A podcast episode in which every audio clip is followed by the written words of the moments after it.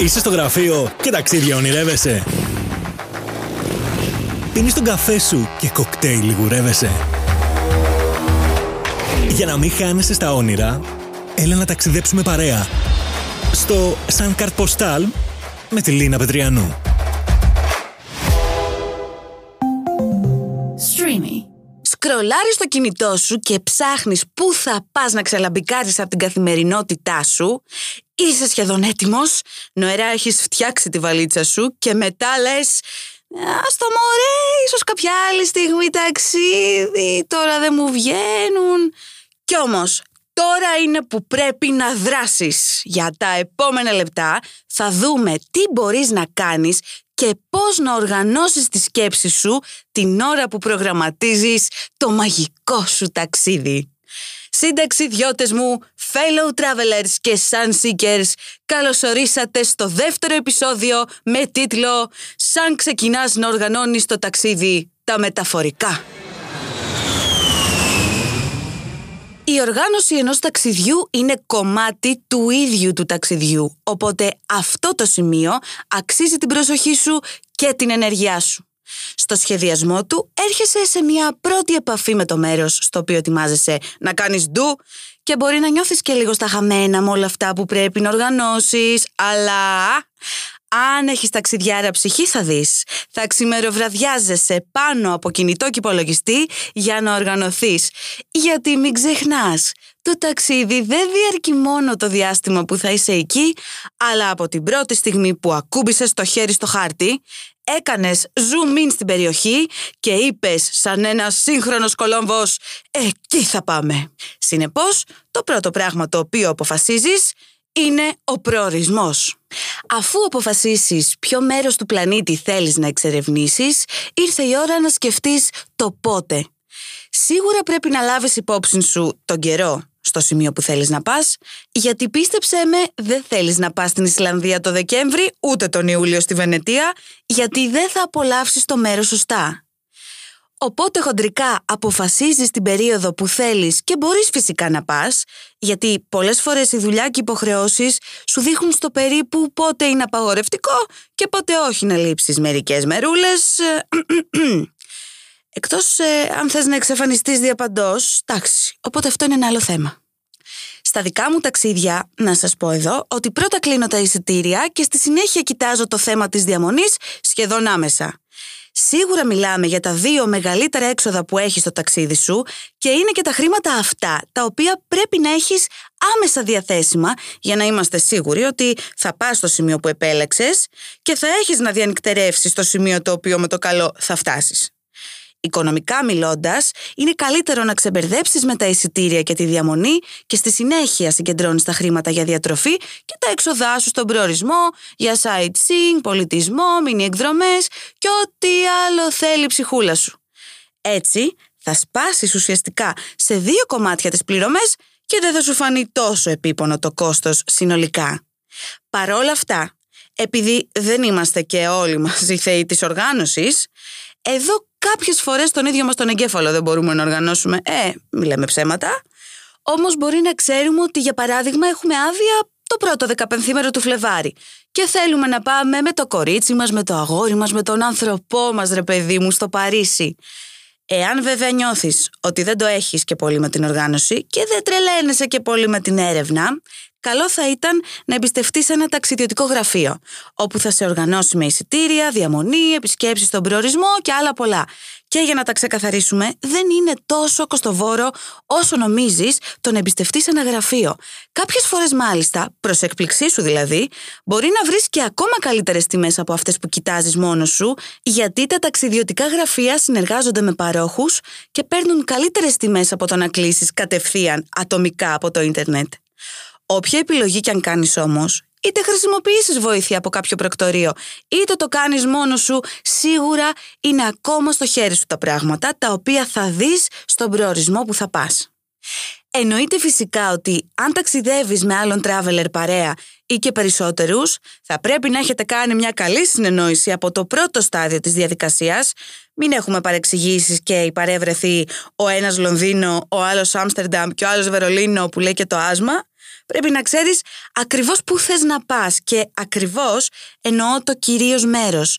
Γιατί το πού θα φάμε, πού θα πιούμε, τι θα δούμε, τα κανονίζουμε και τα βρίσκουμε στην παρέα.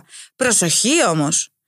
Ένα τύπο εδώ που θα σας δώσω εγώ προσωπικά, επειδή την έχω πατήσει κιόλας, είναι να τσεκάρετε από πριν για το σημείο που σας ενδιαφέρει να πάτε, εάν υπάρχει κάποιο μεγάλο τεκτενόμενο, κάποιο event ή κάποια αργία η οποία μπορεί να σας ταλαιπωρήσει στη μετακίνηση εκείνες τις μέρες ή να σας ταλαιπωρήσει και με ακριβότερες τιμές στη διαμονή, καθώς ξέρετε, όσο αυξάνεται η ζήτηση, αυξάνεται και η τιμή. Ιδιαίτερα αν δεν είστε και τύποι που θέλετε την πολυκοσμία, για διπλοζεκάρετε και το παραπάνω πριν επιλέξετε προορισμό. Η λέξη κλειδί την οποία θα ήθελα να χρησιμοποιήσω είναι η ευελιξία. Ευελιξία στις μέρες της εβδομάδας, αλλά και στις ώρες τις οποίες πρόκειται να επιβιβαστείς το μεταφορικό σου μέσο και να την κάνεις για άλλες πολιτείες. Συνεπώς, έχει σχέση το μέσο με το οποίο ταξιδεύεις και διαφορετικά επηρεάζεσαι όταν ταξιδεύεις με αυτοκίνητο, αλλιώς με καράβι, αλλιώς με λεωφορείο και τρένο και αλλιώς με αεροπλάνο. Θα έλεγα λοιπόν, και δεν ξέρω βέβαια αν συμφωνείτε, ότι το αεροπλάνο είναι και το πιο απαιτητικό, ας πούμε λόγω του ότι οι τιμές του εισιτηρίου διαρκώς αλλάζουν και δεν είναι fix, όπως συμβαίνει με τα υπόλοιπα μέσα. Για το λόγο αυτό, επειδή η μεταφορά είναι ένα πολύ σημαντικό στοιχείο, πάμε να ρίξουμε μια ματιά στο πώς μπορούμε να χρησιμοποιήσουμε μερικά εργαλεία για να κάνουμε το κλείσιμο των εισιτηρίων μια δυνατή εμπειρία. Όπως και να επιλέξεις να ταξιδέψεις, είτε είναι road trip, είτε αεροπορικό ή εκτοπλοϊκό ταξίδι, υπάρχουν κάποιες διαδικασίες τις οποίες χρειάζεται να ακολουθήσεις, πέρα από διαβατήρια, ταυτότητες, πιστοποιητικά, τυχόν βίζες και άδειες, γιατί αυτά είναι κατά περίπτωση, αναλόγως στον προορισμό και εκεί θέλει λίγο περισσότερο ψάξιμο. Εδώ το ζήτημα είναι να οργανωθεί σωστά κατά τη διάρκεια του σχεδιασμού σου στο ταξίδι και δεν μιλάω μόνο για έλεγχο της τσέπης σου και τι θα φύγει από εκεί, αλλά και διαδικασίες οι οποίες θα κάνουν τη ζωή σου πιο εύκολη και το ταξίδι σου πιο απολαυστικό. Και ξέρεις, η αρχή είναι το ίμιση του παντός. Συνεπώς, από το πρώτο στάδιο αυτό της οργάνωσης πρέπει να τα βάλεις κάτω. Φύγαμε για ένα road trip. Το ταξίδι σου αποφάσισες να το κάνεις οδικός. Είτε μιλάμε για το γύρο της Πελοποννήσου, είτε μιλάμε για το γύρο των Βαλκανίων, χρειάζεται να ανοίξεις το ψηφιακό χάρτη σου και να μετρήσεις τη χιλιομετρική απόσταση για να μπορέσεις να υπολογίσεις και το κόστος σε καύσιμο. Φυσικά, αν πρόκειται να περάσεις από άλλες χώρες εκτός Ελλάδας, θα ήταν καλό να ρίξεις και μια ματιά online στις τιμές καυσίμων εκεί θα πρέπει να ρίξεις και μία ματιά στο θέμα των διοδίων, γιατί σίγουρα αποτελεί και αυτό ένα σημαντικό κόστος. Αν για παράδειγμα από την Αθήνα ξεκινήσεις για Βόρεια Ελλάδα και χρησιμοποιήσεις τους κεντρικούς οδικούς άξονες όπως η Εθνική Οδός και η Εγνατία ή η Ιόνια Οδός, θα συναντήσεις αρκετά διόδια και για να είσαι σίγουρος ότι δεν θα σου ξεφύγει το budget, με ένα απλό γκουγκλάρισμα θα δεις ότι υπάρχει online εφαρμογή στην οποία βάζοντας τη διαδρομή χιλιομετρικά σου δείχνει και τι θα κάψεις, αλλά και τη συνολική τιμή των διοδίων που θα περάσεις. Τώρα, όσο πλησιάζει ο καιρός και αφού έχεις διαλέξει μια διαδρομή, μην ξεχάσεις να πάρεις το OK του μηχανικού σου μετά από ένα καλό σερβις, να τσεκάρεις ρεζέρβα, υγρά και λάδια και να μην ξεχάσεις αλυσίδες αν το ταξίδι σου είναι χειμώνα ή έχεις ρε παιδί μου διαθέσεις να πάρεις τα βουνά ε, και τα λαγκάδια. Μην ξεχάσεις να ρίξεις και ένα καθάρισμα πριν φύγεις. Ξέρεις, να ξεφορτωθείς πεταμένες αποδείξεις διοδίων, τυχόν μπουκαλάκια νερού που άφησες σε μια γωνιά κλπ. κλπ. Ελάτε, παραδεχτείτε το. Όλοι έτσι το έχουμε το καημένο το αμάξι, μη λέτε ψέματα. Εγώ το λέω για να είσαι άνετος κατά τη διάρκεια του ταξιδιού. Γιατί σίγουρα θα φορτώσεις νέο υλικό αχρήστων κατά τη διάρκεια του road trip. Επίσης, ένα σημαντικό tip εδώ είναι στα δωμάτια που θα διανυκτερεύσεις να κάνεις μια κράτηση όχι πολύ δεσμευτική, δηλαδή με δυνατότητα πληρωμής κατά την άφηξη ή και ακύρωση χωρίς κάποια χρέωση, γιατί μπορεί να θες να βγεις και λίγο εκτός διαδρομής ή ακόμα και να καθυστερήσεις. Είναι jackpot το τι θα πετύχεις στο δρόμο. Μην έχεις ρε παιδί μου και έξτρα έγνοιες. Super sauce. Χάρτης και μουσική. Τα δύο πράγματα τα οποία δεν πρέπει με τίποτα να λείπουν από την όλη φάση και επειδή σε πολλά σημεία το GPS δεν θα πιάνει και τα data μπορεί να εξαντληθούν, κατεβάστε μουσικές ή και podcast και φυσικά χάρτες. Στην ανάγκη, ε, πάρτε και έναν έντυπο χάρτη. Ναι, πολύ vintage κατάσταση, αλλά πέρα από χρήσιμος, στη δύσκολη στιγμή, όταν η τεχνολογία σε προδίδει, ε, γράφει και καταπληκτικά στις φώτο και τα story. Έτσι δεν είναι; Αν θέλεις να αποφύγεις το να οδηγήσεις σε άγνωστες περιοχές, το να ψάχνεις να παρκάρεις ή για κάποιο λόγο δεν σε ψήνει η οδήγηση ή δεν έχεις και δίπλωμα κιόλας, μπορείς πάντα να καταφύγεις στη λύση των μαζικών μέσων μεταφοράς. Λεωφορείο και τρένο γίνονται οι επίγειοι φίλοι σου που θα σε μεταφέρουν στο σημείο το οποίο διάλεξες να επισκεφθείς. Εδώ η διαδικασία είναι σχετικά απλή. Αναλόγως στο σημείο είτε αφορά ελληνικό προορισμό είτε προορισμό του εξωτερικού, μεταμορφώνεσαι σε ταξιδιωτικό ερευνητή με τη βοήθεια του παντοδύναμου Google, πραγματοποιείς μια έρευνα online για τις ώρες και τη διαθεσιμότητα εισιτηρίων και φυσικά την τιμή τους. Συνήθως στο εξωτερικό, στην Ευρώπη, το λεωφορείο αποτελεί μια πιο χρονοβόρα, αλλά ταυτόχρονα και πιο οικονομική λύση. Και να σας πω την αλήθεια, όταν πρόκειται να δεις καινούργιες εικόνες, ε, δεν σε πολύ πειράζει και η ώρα που θα περάσεις μέσα στο λεωφορείο. Σε κάποιες περιπτώσεις μάλιστα, θα εκπλαγείς από τη διαδρομή για να σας πείσω πόσο αξίζει η διαδρομή ακόμα και με λεωφορείο και για μεγάλες αποστάσεις, σε ένα ταξίδι μου οδικό από Βερολίνο για Παρίσι και στη συνέχεια Λονδίνο, χρησιμοποίησα τρένο από το Βερολίνο για Παρίσι σε μια διαδρομή απίθανα όμορφη και με μια αλλαγή στη Φραγκφούρτη. Εύκολη διαδικασία ήταν τα εισιτήρια, δεν γνωρίζω γρή ούτε γερμανικά ούτε και γαλλικά, στα αγγλικά φυσικά όλα, και με πολύ διαφορετικούς σειρμούς και βαγόνια από αυτά που έχουμε συνηθίσει. Μάλιστα, το γαλλικό τρένο από Φραγκφούρτη για Παρίσι ήταν διόροφο και είχε και κάτι τρομερά vintage φωτιστικά στα τραπεζάκια. Ένιωθες πρωταγωνίστρια σε ρετρό ταινία. Πέρναγε μέσα από μικρά χωριά, χόρτανε το μάτι σου και δεν σε ένοιαζε καθόλου η ώρα που πέρναγε. Και ας ήξερες ότι με αεροπλάνο θα είχες φτάσει πολύ πολύ νωρίτερα. Σημαντικό εδώ να πούμε ότι είναι καλύτερο να ταξιδεύεις μέρα οδικός και για θέμα ασφάλειας, αλλά και για να απολαμβάνεις το τοπίο που ξεχύνεται μπροστά σου και να φωτογραφίζεις πιο άνετα όλα αυτά που εύχεσαι να χωράγανε σε μία καρποστάλ. Το ίδιο συνέβαινε και με το λεωφορείο το οποίο χρησιμοποίησα από Παρίσι για Λονδίνο. Και παρότι το μεγάλο όνομα το έχει το τρένο, το οποίο καλύπτει αυτή τη διαδρομή σε μόλις δυόμιση ώρες, κι όμως το να επιλέξεις να το κάνεις με λεωφορείο είναι μαγικό, καθώς ζεις όλη τη διαδικασία του περάσματος από το στενό της μάχης, που σημαίνει κάτω από το νερό.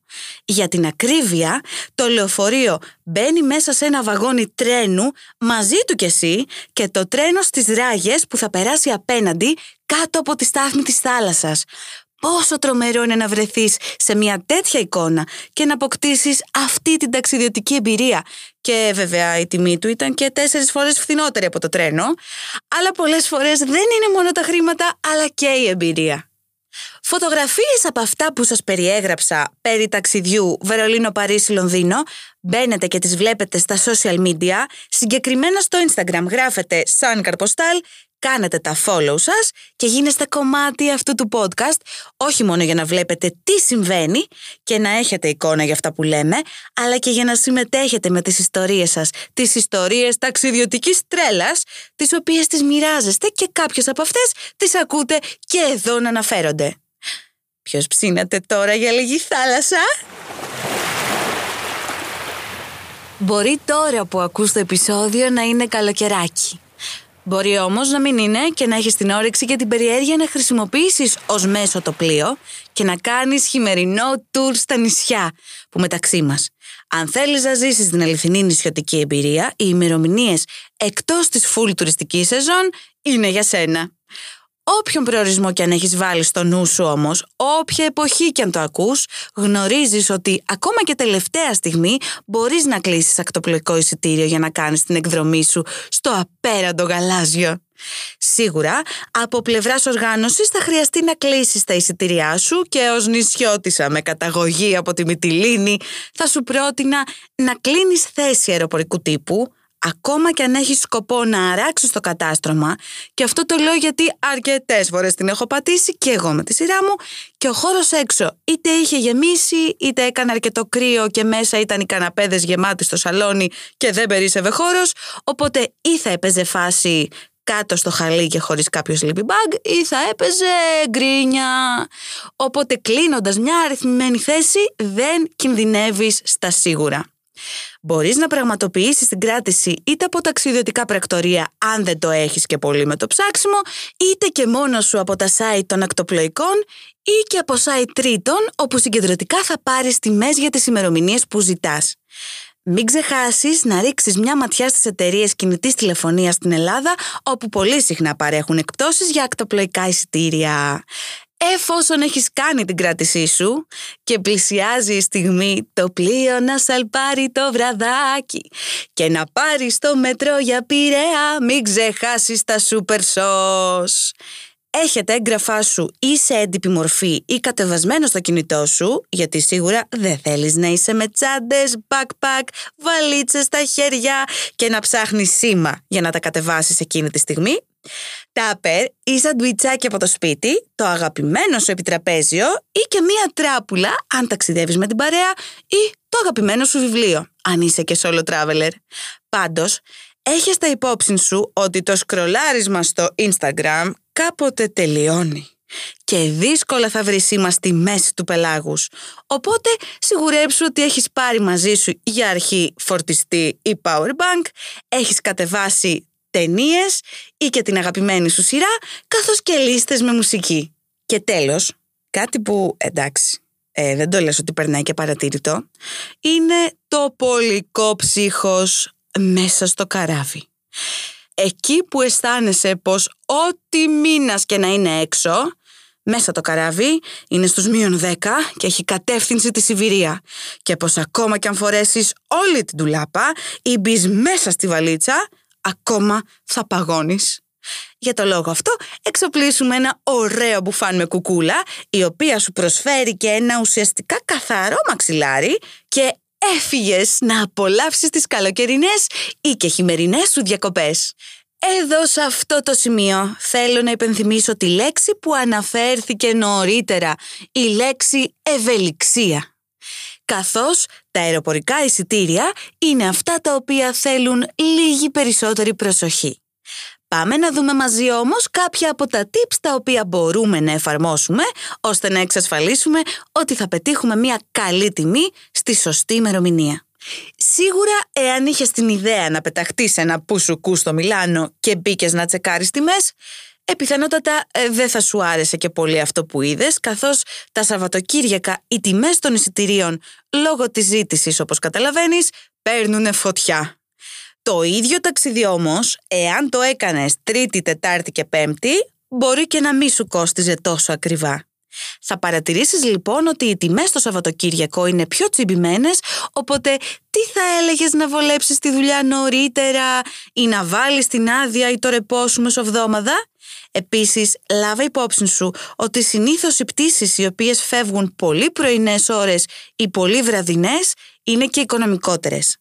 Καταλαβαίνεις λοιπόν γιατί η λέξη ευελιξία είναι τόσο σημαντική εάν φυσικά θέλεις να πετύχεις οικονομικότερο αποτέλεσμα και για την περίπτωση που δεν το γνώριζες υπάρχει μία online πλατφόρμα στην οποία μπορείς να μπεις και να βάλεις τον προορισμό που πρόκειται να αναχωρήσεις παραδείγματος χάρη αεροδρόμιο Ελευθέριος Βενιζέλος προς παντού και να επιλέξεις να σου βγάλει αποτελέσματα ακόμα και για έναν ολόκληρο μήνα, όποιον επιθυμείς εσύ. Συνεπώς, θα μπορέσεις έτσι να επιλέξεις και με βάση τις τιμές προς τα που θέλεις να κινηθείς, αλλά και πότε σε συμφέρει καλύτερα. Οτιδήποτε και αν αποφασίσεις με τις ημέρες όμως, καλό θα ήταν να κλείσεις τα εισιτήριά σου τουλάχιστον δύο μήνες νωρίτερα, γιατί οι τιμές που θα συναντήσεις θα είναι πολύ καλύτερες και είναι επίσης πολύ πιθανό να πετύχεις και κάποια προσφορά από την αεροπορική με την οποία πρόκειται να ταξιδέψεις. Φυσικά, θα σου πρότεινα να τσεκάρεις το χάρτη και άλλα πιθανά αεροδρόμια τα οποία βρίσκονται εκεί κοντά στον προορισμό σου και μπορεί να σε εξυπηρετούν με πολύ φθηνότερη τιμή στη μεταφορά. Ένα πολύ χαρακτηριστικό παράδειγμα είναι το αεροδρόμιο του Heathrow, που είναι πολύ κοντά στο Λονδίνο, αλλά ταυτόχρονα υπάρχουν και άλλα δύο αεροδρόμια τα οποία εξυπηρετούν το Λονδίνο, όμως προς το σημείο πετούν low cost εταιρείες και θα μπορέσεις να φτάσεις στον προορισμό σε μια όχι πολύ δυσβάσταχτη τιμή. Μια ακόμα επιλογή η οποία σου παρουσιάζεται είναι η αποφυγή των απευθείας πτήσεων. Εάν είσαι δεινός traveler ή αισθάνεσαι ότι το έχεις στο σπορ, μπορείς να επιλέξεις να κλείσεις πτήσεις με ανταπόκριση, αλλά προσοχή. Πολλές φορές μπορεί να χρειαστεί να μεταφερθείς από ένα αεροδρόμιο σε άλλο, οπότε έχει το νου σου πριν κλείσεις, γιατί σίγουρα δεν θέλεις να βάλεις τέτοιο μπελά στο κεφάλι σου. Να πούμε κάπου εδώ όμως και μια μεγάλη αλήθεια και εγώ να πω η ίδια, κλασικά όπως σας έχω πει σε αυτό το επεισόδιο ότι την έχω πατήσει. Και φυσικά αναφέρομαι στην επιλογή της βαλίτσας και στο κουβάλιμα πολλών ρούχων, όπου τελικά φόρεσα τα μισά που θα μπορούσα να είχα γλιτώσει και κουβάλιμα αλλά και χρήμα. Μπορείς να εξοικονομήσεις χρήματα από την επιλογή να κουβαλήσεις λιγότερο βάρος, ενώ αν αισθάνεσαι ότι θα χρειαστείς περισσότερα πράγματα μαζί σου, πάντα υπάρχει δυνατότητα να προσθέσεις αποσκευή σε δεύτερο χρόνο και όχι τη στιγμή που αποφασίζεις για το εισιτήριο της διαδρομής σου. Α, και όσο και αν συχαίνεσαι τη ζυγαριά, μην ξεχάσεις να τη ζυγίσεις πριν αναχωρήσεις για αεροδρόμιο. Κυρίες και κύριοι, θα θέλαμε να σας ενημερώσουμε ότι το επεισόδιο 002 του Σαν Καρποστάλ ολοκλήρωσε το ταξίδι του και είναι έτοιμο για αποφώνηση. Θα ήθελα να σας ευχαριστήσω που ταξιδέψατε μαζί μου και φυσικά με το streamy, υπεύθυνο να στέλνει το podcast και τις πληροφορίες αυτές που ακούτε στα αυτιά σας και ακόμα παραπέρα. Ελπίζουμε να ακούσουμε τις δικές σας ιστορίες μέσα από τα social media στο Instagram. Ραντεβού στο επόμενο επεισόδιο και έως τότε καλά ταξίδια!